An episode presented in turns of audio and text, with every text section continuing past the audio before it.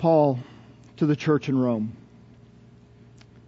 I commend to you our sister Phoebe, who is a servant of the church which is at Cenchrea, that you receive her in the Lord in a manner worthy of the saints, and that you help her in whatever manner she may have need of you.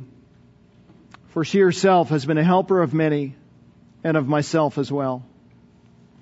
Greet Prisca and Aquila, my fellow workers in Christ Jesus, who for my life risked their own necks, to whom not only do I give thanks, but also all the churches of the Gentiles. Also greet the church that is in their house. Greet Epaenetus, my beloved, who is the first convert to Christ from Asia. Greet Mary, who has worked hard for you. Greet Andronicus and Junias, my kinsmen, my fellow prisoners who are outstanding among the apostles, who also were in Christ before me. Greet Ampliatus, my beloved in the Lord. Greet Urbanus, our fellow worker in Christ, and Stachys, my beloved. Greet Apelles, the approved in Christ. Greet those who are of the household of Aristobulus. Greet Herodion, my kinsman. Greet those of the household of Narcissus who are in the Lord. Greet Tryphena and Tryphosa, workers in the Lord. Greet Persis, the beloved, who has worked hard in the Lord. Greet Rufus, a choice man in the Lord. Also, his mother and mine. Greet Asyncritus, Phlegon, Hermes, Patrobas, Hermas, and the brethren with them.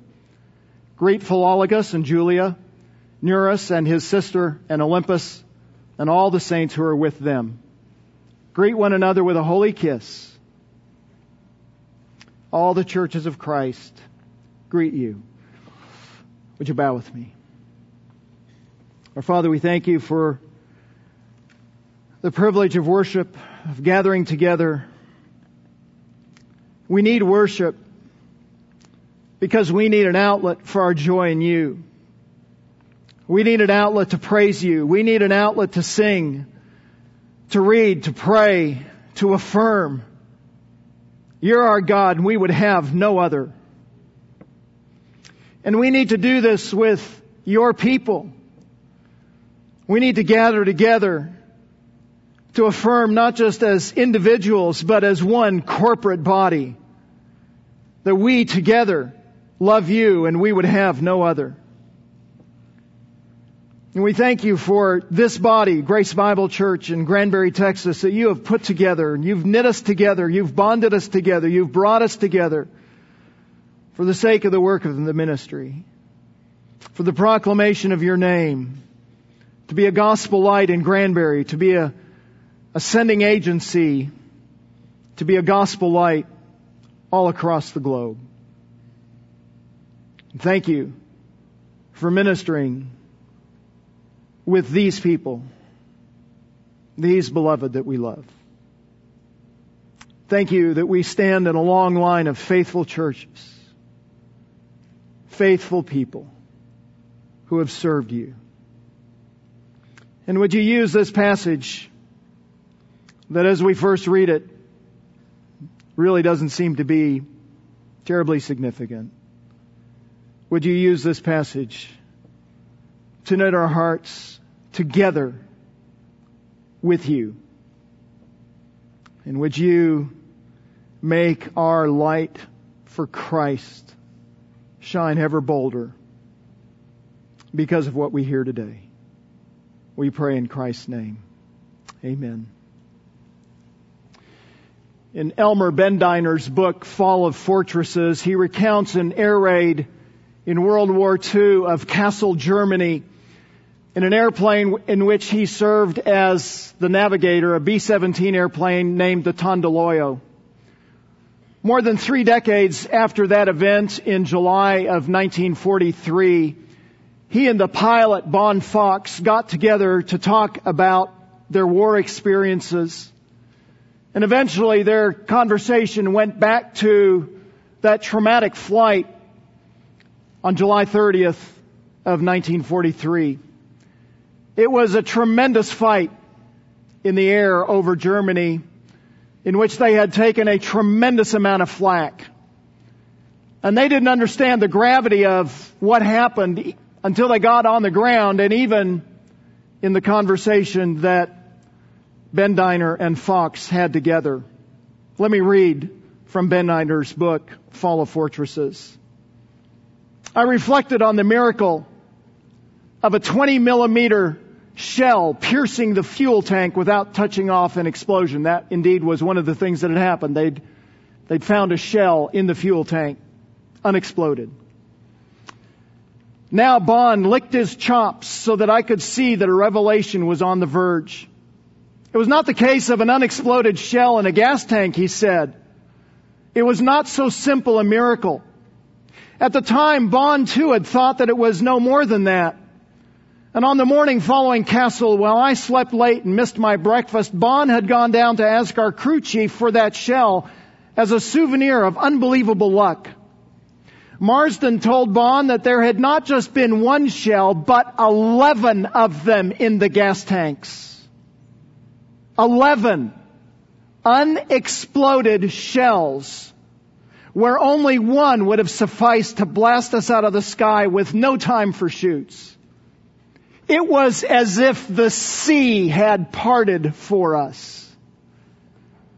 Bond was told that the shells had been sent to the armorers to be defused. The armorers had told him that intelligence had picked them up and they could not say why. The professorial captain of intelligence confirmed the story. Eleven shells were in fact found in Tondelayo's tanks. No, he could not give one of them to Bond. Sorry, he could not say why. Eventually, the captain broke down and told Bond the story and swore Bond to secrecy, parentheses, which is why no one knew for 30 years the nature of the story. The armorers who happened, who opened up each of those shells had found no explosive charge. They were as clean as a whistle and harmless. Empty? No, not quite, said the captain. One was not empty. It contained a carefully rolled piece of paper. On it was a scrawl in Czech. The intelligence captain scoured Kimbolton for a man who could read Czech. Translated, the note read, This is all we can do for you now. This is all we can do for you. The Czech saboteur obviously wanted to do good for the Allies. But he had no idea of the lives he saved as he put that piece of paper into that bomb. It seemed to be to him probably a simple thing to do, though dangerous nonetheless. Perhaps insignificant. Was it worth the risk? Was it worth the effort? The men on that crew would tell you, indeed it was. At times, as we serve in the church, we may wonder about the significance of what we do. Is it worth it? Am I making a difference? Am I really helping anyone? Am I really being useful to the Lord, effective for the Master? In a passage that seems to be on the fringes of something that is useful, we, we believe 2 Timothy 3:16 and 17 all scripture is inspired by God and profitable for teaching, reproving, correcting, training in righteousness, all scripture. You get to a passage like this and you go, well, I know it's inspired, preacher, but I'm not sure about the profitability. Is it really profitable? In this passage, we have found that Paul greets the Roman church. In fact, in these 16 verses, he greets 24 people by name.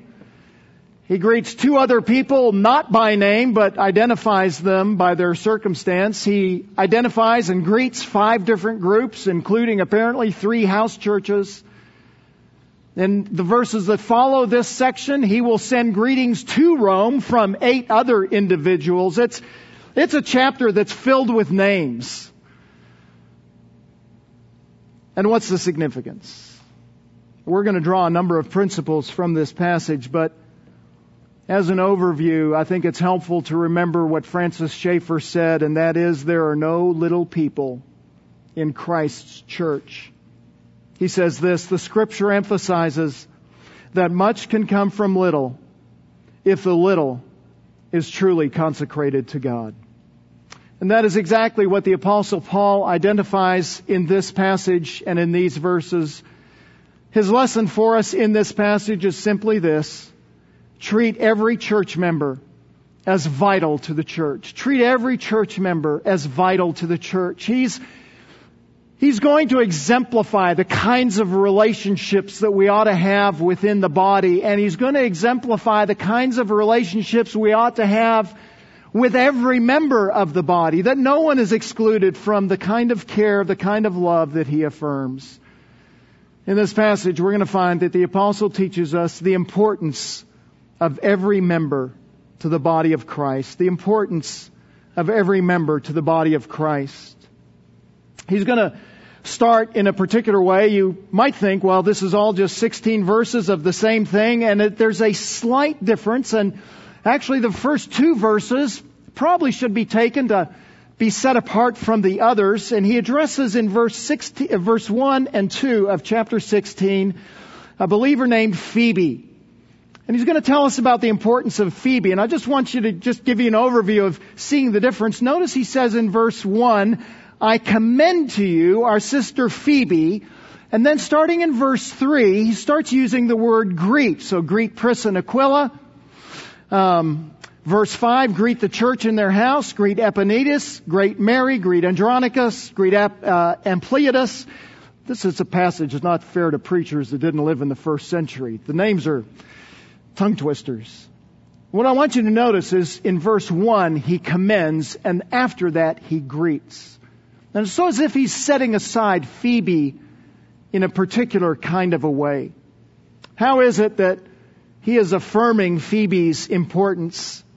When he says that he wants to commend her, he is affirming to the readers in Rome that they ought to have a trusted relationship of friendship with her. She's, he's saying, I'm vouching for her. You can trust her. She's a, a trustworthy person. She has authentic faith in Christ. She's genuine.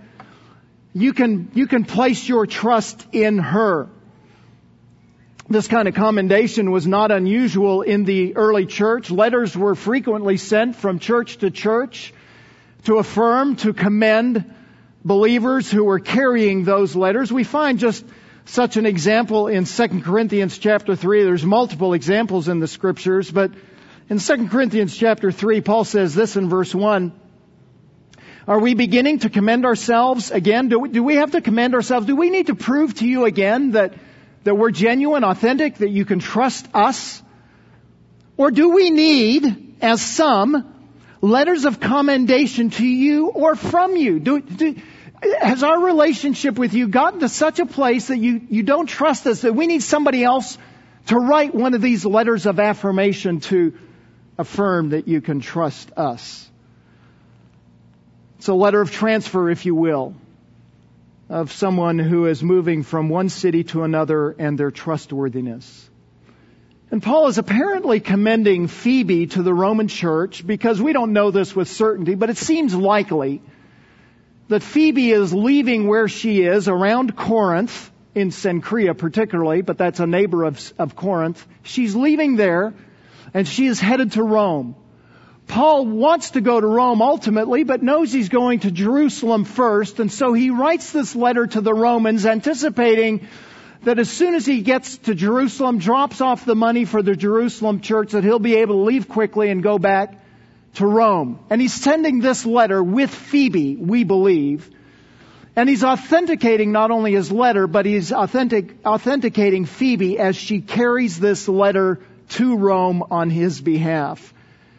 It's a note simply to affirm her credibility to the Roman church. In the second part of the first verse, the apostle then commends Phoebe's work to the church. Who was this Phoebe? What did she do? She is a servant of the church, which is in Cenchrea. Everything we know about Phoebe is in Romans 16, 1 and 2. We know nothing else about her. But we can devise a few things about her or surmise a few things. We believe that She's probably a Gentile woman. We don't believe that she is a Jew because her name comes from Greek mythology and it would be highly unlikely that a Jew would name their child after a Greek mythological figure. So she's likely a Jew. She is likely prosperous. So we find in verse 2 that she has been a helper of many. We can take that word helper and give it the sense of she's been a patron of many. She has underwritten many. She's, she's provided for many. She has cared for many. So it's, it's possible, maybe even likely, that she has been a prosperous businesswoman. And yet, despite her significant position in that church, she was a servant of the church. She's, she's been one who has placed herself under in caring for others. Now that word servant can be translated a couple of different ways. It can be translated just as I've translated it for you or read it for you, servant. It can also be translated deacon or with a feminine form, deaconess. So there's great debate among the scholars and commentaries. I read a lot about that this week. Is she a deaconess or a servant? And it's about evenly split between the two. Some say she's a deaconess having a formal position in serving in the church that's at Cenchrea. Others say she's simply a servant. My inclination is that it's pointing to the fact that she is simply a servant. Um, that's generally the way that word was used. The word was used with, with specificity to a particular office of deacon only rarely in the New Testament. Generally, when that word is used in the New Testament and in the epistles, generally it refers simply to one who is a servant and is caring for others. Moreover, as you work your way through this passage, there are no other references to anybody having a particular office within the church. And so I think Paul is just pointing to the fact that she has been a servant, not pointing to a particular office that she has held within the church. Regardless, though, however we take it, it is clear that Paul thinks highly of her because of her work because of her labor, because of what she's doing. And notice that the text says she is a servant of the church, not just not she's a servant of her friends, not just she's a servant of some, but she is a servant of the entire church that's that's at Cenchrea. We don't know very much about Cenchrea other than it was somewhere between seven and nine miles from Corinth. It was on the um, Aegean Sea along with Corinth. It was a port city. It was a wealthy city. And it likely had um, all of the influences there that were at the Corinthian church. It was, it was very likely a, a, a pagan, unruly, licentious kind of place to live. And in that place of significant cultural temptations, the apostle says, here's this woman who has served that church, and by extension, Christ, he'll mention that in a moment, well. What has she done? She's been a faithful servant of Christ. Phoebe is also important because of the ministry that the church in Rome should provide to her. That's verse 2.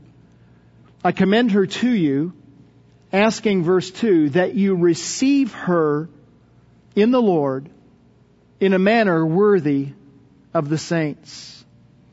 And Paul says, receive her, welcome her, treat her well, embrace her. It's not too hard to understand what reception is, is it? I mean, you walk in the door this morning and you're either feeling received or not received right?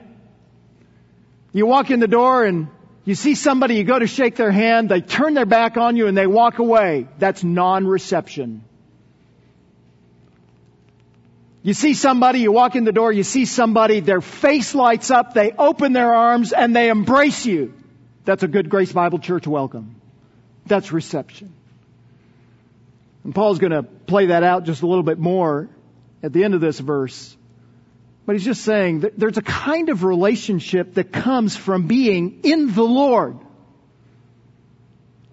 That even though she's coming from a different place and even though you don't know her, that when she walks in the door, you embrace and you welcome and, and, and you say, you're one of us. And you treat her as one of us because she's in the Lord and you're in the Lord. Paul says it's, it's a manner, that reception that is worthy of the saints. That's what, that's what we do. Why does Grace Bible Church just kind of roll out the carpet on conference weekend? And have all these great snacks out and all these smiles and all these, it's my joys to serve you. Because it's fitting of those who follow Christ. Why is our reputation as, as, as uh, why is our reputation one of being a loving, embracing, welcoming church? Because that's what followers of Jesus Christ do. We care for one another.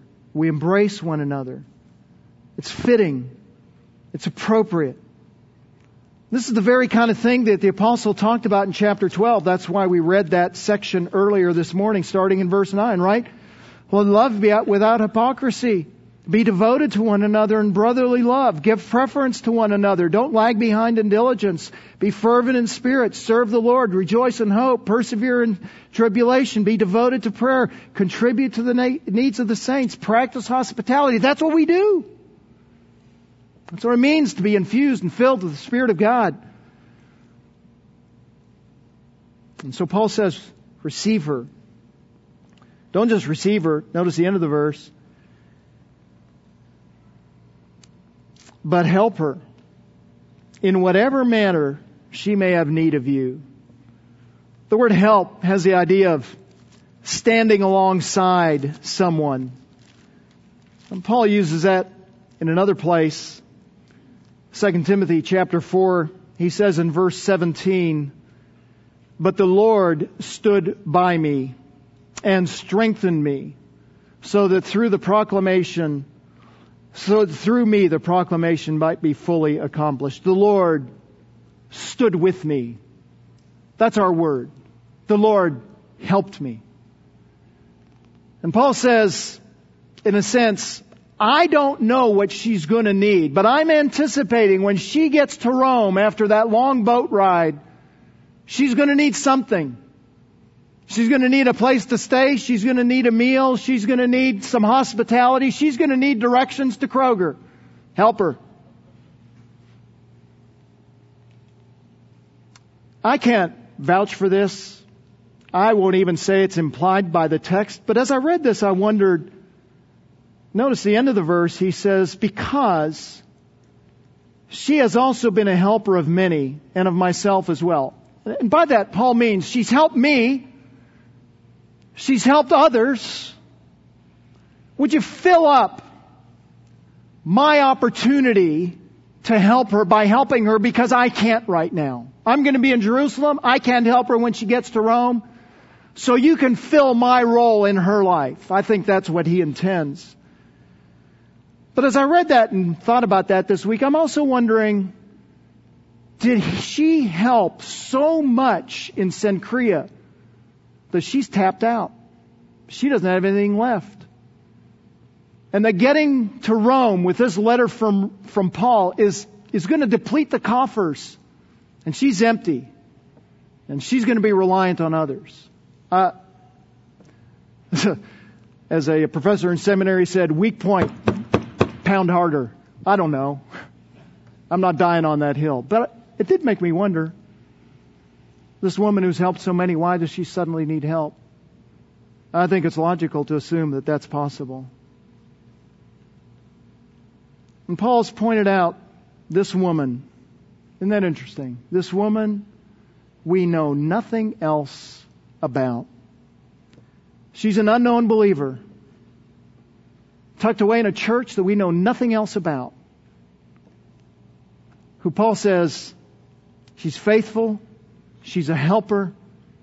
She's had a significant, can I use the word dynamic ministry? She was needed in the body of Christ. And brothers and sisters, Phoebe is a picture of all of our service. In fact, I think, I think Paul in this passage, one of the things he's doing is, is he's setting apart Phoebe right at the beginning, in a sense, just to lay the groundwork of everything else that he's going to say about greeting everyone else in this passage. Phoebe's just a picture of all of us and all of our ministry. Phoebe's important. And there are others important as well.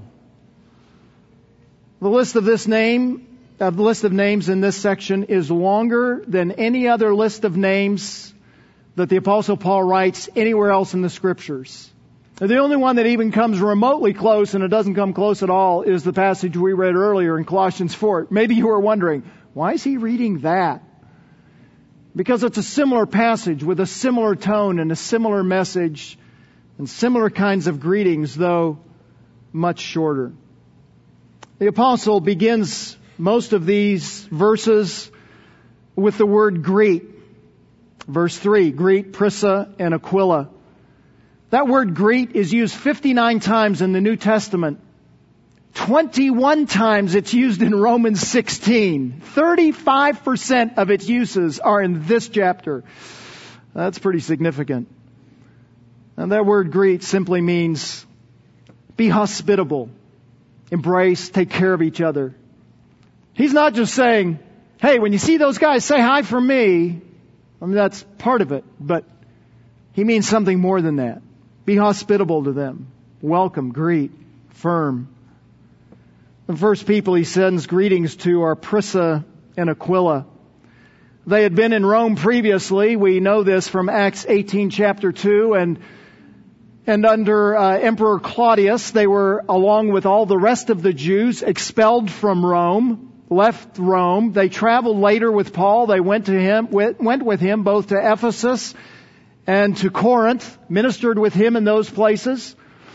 And then from there, they went back to Rome. They'd resettled in Rome, and we know eventually they're going to make their way back to Ephesus again. So they were, they were church planters extraordinaire. They were all over the ancient world. And Paul says, they're fellow workers with me. What was significant about them is that they worked together with, Christ, with Paul. They worked together with him in a number of different places, in a number of different contexts. But what is particularly significant is they worked together with Paul in Christ Jesus. What bonded him to them and them to him is Christ Jesus. And isn't that indicative of the kind of fellowship that we share with one another? So somebody walks in from another place, another state, and by the time you finish talking with them, you're embracing and welcoming and exchanging phone numbers and saying, let's stay in contact. And that's what happened with Paul and Prisca and Aquila. There was also something else unique about their relationship. Notice he says in verse 4, who for my life risked their own necks. They put their lives on the line in order to protect Paul's life. We have no idea what they did. We just know that they willingly endangered their life. They were willing to sacrifice their life for Paul. They traveled with Paul extensively, and we would be absolutely just guessing if we were to surmise about what they did. We have no idea. What's interesting is that Paul gives thanks. That's appropriate, right? you saved my life. But not only does Paul, but notice the end of verse 4, but also all the churches of the Gentiles. Their reputation, though we don't know what they did, their reputation of what they did spread through all the churches, probably in Asia Minor and perhaps even further than that. And this is a reminder to us as we think about Prisca and Aquila that following Jesus Christ is risky. If we want safety on earth, then by all means stop following Christ. If your goal is a risk-free life, don't follow Christ. Because Christ will not provide a risk-free life. But if you want safety in eternity, if you want security in an infinite measure in an eternal place, then by all means follow Christ. Do everything you can to follow Christ because you may not be safe here, but you will be safe eternally. Following Christ is inherently risky. There's something else to be reminded of here, and that is that believers are more concerned about caring for the lives of others than they are protecting their own lives. What Prisca and Aquila did for the apostle Paul was not unusual.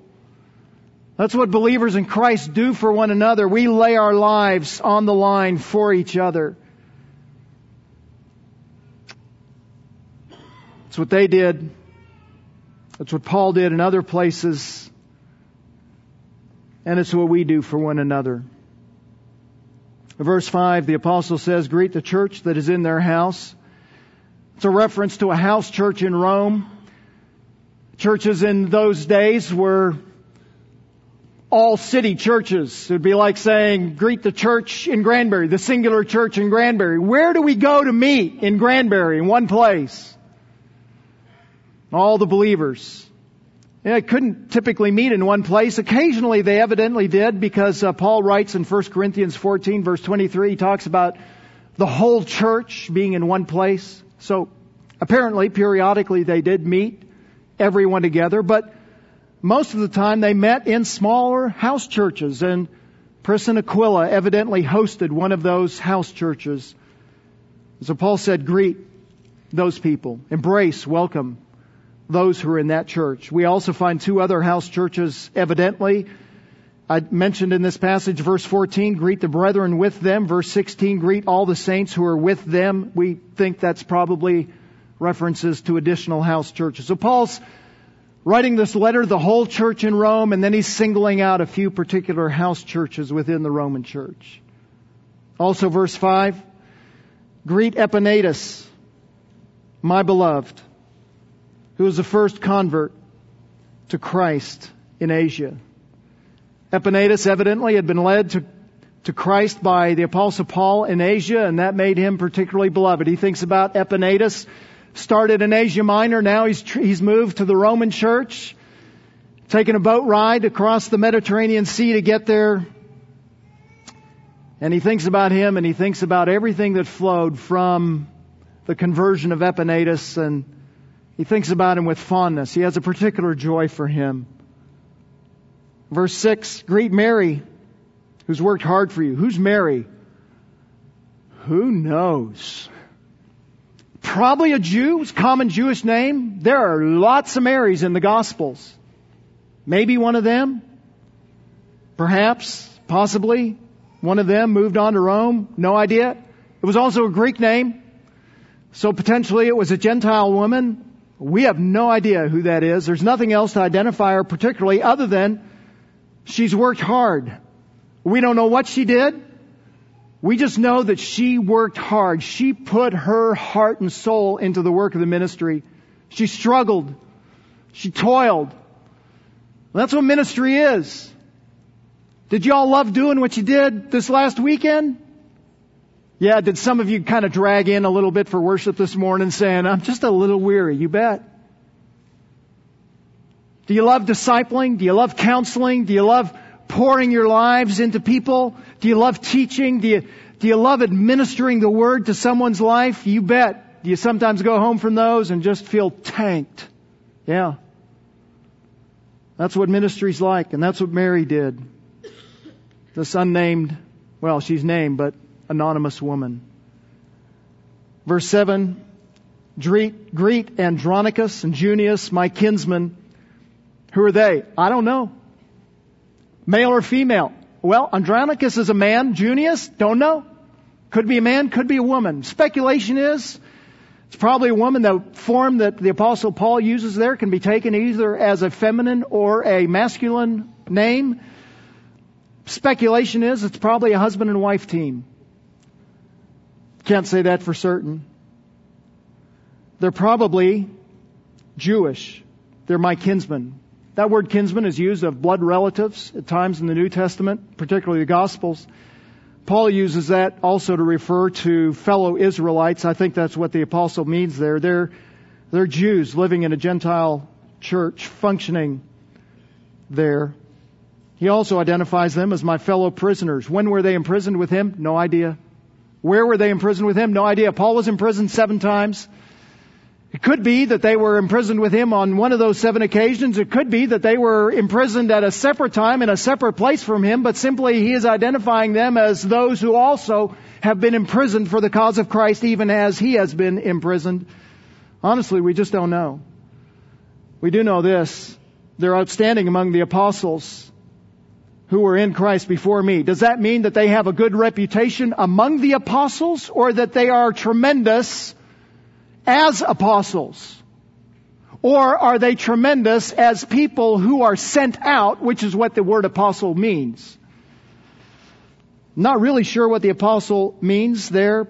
My leaning is that he is saying they're people who have been sent out, uh, maybe on a missionary venture, and they have been sent out and they are outstanding in what they have done. I think because they have been imprisoned for the cause of Christ, that's what the apostle is thinking about there.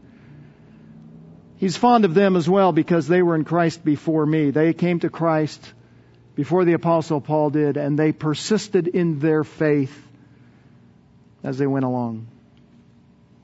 Verses 8 and 9. Greet Ampliatus, my beloved. Greet Urbanus, our fellow worker. Stachys, my beloved. Who are they? Not a clue. Only time they're mentioned in scripture. All we know about them is that they are likely Gentiles and they had a beloved relationship with Paul. Wouldn't, wouldn't, side note, this isn't even in my notes, but wouldn't you like the apostle Paul to say, my beloved? Isn't that a sweet relationship? Isn't it, isn't it a kindness when we affirm to one another our love for each other? Sometimes I'll see some of y'all in public and Maybe we'll meet at the grocery store or be sitting at a restaurant. And you'll have a friend come by, and that friend doesn't know me. And you'll introduce me. And a lot of times you'll say, This is my pastor, Terry. That's fine. I, I embrace that. I welcome that. You know what makes my heart sing? Is when you say, This is my friend, Terry. You're saying, This is my beloved, this is the one I have sweet fellowship with. This is my friend, my coworker. I love that. No test in the future, by the way. Just that was a side note. Isn't it good to isn't it good to affirm to each other we love each other and we have bonds of fellowship? That's what the apostle's doing all through this passage. I must hasten on. I promised I'd get done. Greet Apelles, the approved in Christ. That word approved means he's been tested and found genuine. We don't know how he was tested, but it was public. And whatever it was that he did, it was well known among the church members that were there. It seems that he is probably part of those who were greeted, who were part of the household of Aristobulus. We don't think that Aristobulus was a believer. Notice he does not say greet Aristobulus. It's likely that Aristobulus was already dead, that Aristobulus was not a believer in Jesus Christ, but, but from his legacy financially, his household continued, and in his household there were some who had been converted to Christ and they remained in his household. What's interesting to note about Aristobulus as well is that historians outside the scriptures tell us that he was the grandson of Herod the Great. He was a significant person in government. He's the brother of Agrippa the First. And he died somewhere between 45 and 48 AD. And from his legacy, again, some came to Christ and they were well known for being in Christ even though they're serving in a ungodly household. Verse 11, greet Herodion, my kinsman. Again, evidently another, another Jew living in Israel. Herodion probably is a member of the Herodians, I-A-N-S, a political party, supporters of Jewish aspirations for a national kingdom. They, they favored Herod over direct Roman rule. They're political supporters of Herod Antipas. And you're just feeling a little bit of tension, right? Here are these Herodians, anti-Roman, in Rome, serving alongside people who are descendants of Herod the Great. All the stuff that's coming from leadership in Rome. How are they going to get along? Paul says he's my kinsman. Greet those who are of the household of Narcissus. Again, he doesn't say greet Narcissus. He says greet the ones who are in that household. So we don't think of Narcissus is alive, nor do we think that Narcissus was a believer. Similar situation to Aristobulus. He probably left a legacy and some were in his house who had come to Christ. Verse 12, greet Tryphena and Tryphosa. I love their names. I just, I love saying their names. Isn't that fun? Tryphena, Tryphosa.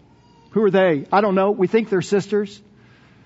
Some have surmised they're twins, um, but probably sisters. They're women.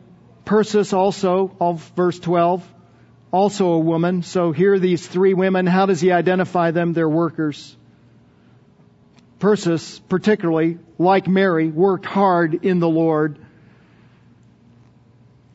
All three of them working hard in the Lord for the Lord, doing the work of the ministry. Verse 13, greet Rufus, choice man in the Lord, and also his mother and mine. There's one other Rufus in scripture. Mark 15:21 Rufus is the son of Simon of Cyrene. Remember Simon of Cyrene? He's the one who carried the cross of Christ. It's possible that this Rufus is that Rufus. Not quite sure, don't know. What's notable about him is that Paul says he is a choice man in the Lord. That word choice is the word he's elect. Could be that the apostle's pointing to the fact that he has been chosen by Christ and has been elected by Christ to salvation, or it could mean that he simply means that he thinks of Rufus as being an exceptional person. And whatever it is that Paul had a particular relationship with him and his mother. There was a deep affection between Paul and and the mother of Rufus, such that he said, She's my mom. And that's sweet. Verses 14 and 15, Asyncritus, Phlegon, Hermes, Patrobas, Hermas. They're in one home church. He says, greet them and the brothers who are with them. Seems that they're in a house church there. Verse 15, Philologus, Julia, Nereus, his sister, another unnamed person like the mother of Rufus, and Olympas, and all the people who are with them, another house church in Rome. We don't know anything about those people either, other than from the names we can devise that some of them were slaves, some of them were free people, some of them male, some of them female. The only thing that links them is the commonality of worship. In verse 16, Paul concludes his list of names with two final comments. Greet one another with a holy kiss. That was pretty common in that day and time to greet one another with a holy kiss. Honestly, I don't know, Keith, if this has ever crossed your mind, but as I've made some trips overseas, I know that they still do that in places. And sometimes I've thought before I go, I don't know what to do if they kind of start slobbering on me. You know, I'm just, I mean, I'm a hugger and all, but that's, that's like, I'm not sure about that. That's encroaching on my comfort zone. Paul actually addresses that and helps us. Kiss each other, but make sure it's holy. Make sure it's sanctified. Make sure it's pure. Tertullian calls it the kiss of peace. I think at Grace Bible Church we would take what the Apostle Paul says and say, greet each other with a holy hug. You bet. He's just saying, be warm with each other. Be affectionate. Yeah, give a handshake. But make sure that you each know that you're loved. And then he says, all the churches greet you. Not only was Paul sending his greetings, but evidently those churches from which he had raised support for the Jerusalem church, where he was taking money, also were sending their greetings as well. What do you do with this? How does that help us? Have you noted all the different aspects of the names? Paul greets 26 individuals, 24 by name, 17 men, 9 women. That's kind of surprising. He identifies two particular families or households. He identifies three particular house churches. He mentions two couples, two people of political distinction, five slaves. He mentions at least three fellow Jews and there might have been even more than that, perhaps Mary, perhaps others. So we have a list of people in the Roman church that are a very diverse group of people that ordinarily would not have come together for any kind of common function. They, in fact, many of them would have been opposed to each other. And yet, in the midst of this, we have some common themes. John Stott emphasizes the unity of this, this, diverse group of people, noting this. Four times, he says, Paul describes his, his friends as being in Christ. Five times in the Lord. Twice he uses the family, family language of sister and brother. In addition, he's not inhibited from calling people beloved or my beloved. He also mentions two experiences which strengthen Christian unity, namely being fellow workers and fellow sufferers. Those common themes lead us to some principles of relationships in the body and how we care for one another. Five principles. One, some members may be less well known, but no one is unknown. This ought to comfort our efforts to say it's not forgotten. You ever read, you, some of you are doing the through the year Bible reading plan, and you get to, I can't remember exactly when it is, February, I think, maybe March, when you hit numbers. And you've just got these long list of names. And you read through them, you can't, you don't know how to pronounce three quarters of them. There's no clue about 99% of them who they are, where they were, what they functioned, what they did. They're just lists of names. What do you do with that? One of the things you do is you take comfort that while we don't know them, God does. He has not forgotten anyone's story. No one has escaped his notice. No service for Christ will go unrewarded. He's remembering. And you read through this list, I remember uh, a week ago, a little over a week ago, a week and a half ago, I started working through this list and where are these people? Where are these people? I don't know, I don't know, I don't know, I don't know. That's all, I don't know. God knows every story. And all those that are kind of general, the brethren with them, God knows all those stories.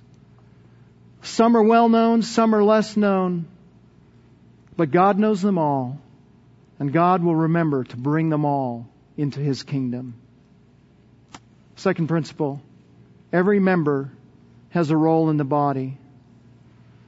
Now, this list of names, well, most of these people are unknown to us, ought to reaffirm our commitment to use our gifts somewhere in the body of Christ. One of our core values around here is what we call every member ministry. Every member has a gift. Every follower of Christ has a gift, and that means every member has a role to play. And the church only functions well. The, the church only functions as it ought to function when every member fills that role. And Paul, by identifying all these people that we don't know, reminds us of the importance of every single person. Treat every member with the dignity and affection of Christ, to whom every member belongs. And we've already talked about this, but greet one another, welcome one another. I commend to you, greet them with a kiss. I affirm that he is my beloved, my beloved, my kinsman, my fellow prisoner, co-worker. There's a brotherhood. There's a connection. There's a fellowship. And I don't want to belabor it, but it ought to be common that we express our common unity in Christ. It ought to happen in your home every day. You say to those to whom you live, I love you. And it ought to be common in the body of Christ. I love you and I thank God for you. The work of ministry is reciprocal. Paul is dependent on these. Paul's dependent on Prisca and Aquila to save his neck, or save his life by their necks, if you will. Mary works hard for the Roman church, etc., etc. Sometimes Mary works, sometimes the church works for Mary. Sometimes Paul works, sometimes the church works for Paul. There's mutuality. I need you, you need me. Some days I minister to you, some days you minister to me. We need each other. No one's indispensable. Everyone is necessary. Ministry is reciprocal. Whatever you, whatever your role in the body of Christ, whatever you do, we need you. This body needs you. It's dependent on you. Christ put you here so that you could fulfill that role. Now, however diverse we are as individual people, our unity in Christ is greater. All kinds of differences in this list of people. One thing's common Jesus Christ. And the commonality that we have in Jesus Christ is far greater than any difference that we have apart from Christ. So we do well to preserve the unity we have in the bond of Christ. It's fitting that we think about this passage on the weekend that we hosted a conference. I, I didn't plan it that way, but I believe the Lord did. A lot of people served in a lot of ways. Some of them significant in that they're highly noticeable. Others in the background, nobody ever knew you did it. And will history remember everything that all of us have done for this conference? Nope. Absolutely not. But the Lord knows. And the Lord remembers. And the Lord is keeping account to prepare a reward when we get to glory. And we can be content that He put us here to use these gifts for His purpose, for His honor. And it's fitting for us to serve the way we do. Father, thank you for this list of names. It's, it's probably not a passage that most of us would gravitate to. I suspect most of us have heard very few sermons on passages like this. But it's good to be reminded of the centrality of the church, the purpose of the church, the need of the church, the need of every single member of the church, and how you're using the church and all of its members for your honor and your glory. Thank you how that was exhibited this weekend. Thank you for how it is exhibited on a regular, even daily basis in this body. Thank you for this body that cares well for one another, and greets and welcomes, embraces and loves one another in the manner in which the apostle spoke of. Would you continue to build that love in us and continue to make us effective, whether we're remembered or not on this earth, doing our labor because we know that you remember us. And might that comfort us and might that strengthen us to continue serving. We pray in Christ's name. Amen.